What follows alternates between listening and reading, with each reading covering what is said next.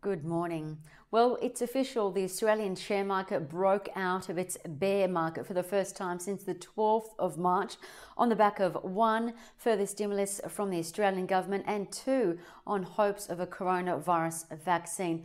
Now, just in two days, the ASX 200 has gained 5.1% and is now 19% off from its February all time high. But today, the ASX futures are pointing to some profit taking, suggesting a fall of 1.1%, even though global equities and commodities were positive overnight. On Wall Street, bank stocks like Bank of America and JP Morgan rose 7% each, while the biggest gainers were tied to the economy reopening like Carnival shares which gained 13% and United Airlines up 12%. All in all, the S&P 500 touched 3,000 points for the first time since early March, closing 1.2% higher. The Dow Jones charged 2.2% up. On the commodity front, the oil price rose 3% to $34.11 a barrel. Gold lost 1% to $1,705 an ounce, and the iron ore price last traded 0.2% higher at 91.42.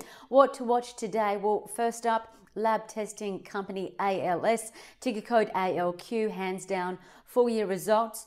Uh, secondly, two AGMs, automotive. Um, Group AMA and Spark Infrastructure Group SKI hold their AGMs. And thirdly, packaging business Amcor goes ex dividend today, so it's likely to see a bit of selling. And fourthly, the aged care company Japara Healthcare JHC has just announced a write down of 270 to 300 million dollars on the back of weaker demand. UBS uh, backs the stock as a hold, targeting 95 cents. Now to two trading ideas. Well, Bell Potter rated Coca Cola CCL as a buy, given its results handed down yesterday and unprecedented cost cutting, whereas Morningstar says Coca Cola's results were poor, but it is uh, its future is more optimistic, uh, giving Coca Cola a price target of $9. It also has a forward dividend yield of 5.3%. Now, secondly, Coronado Global Resources CRN was upped by Bell Potter.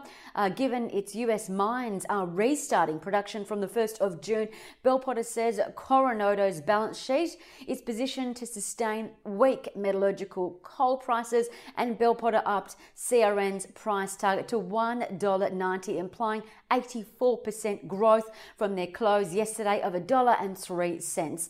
I'm Jessica Amir with Bell Direct. Happy trading and stay safe.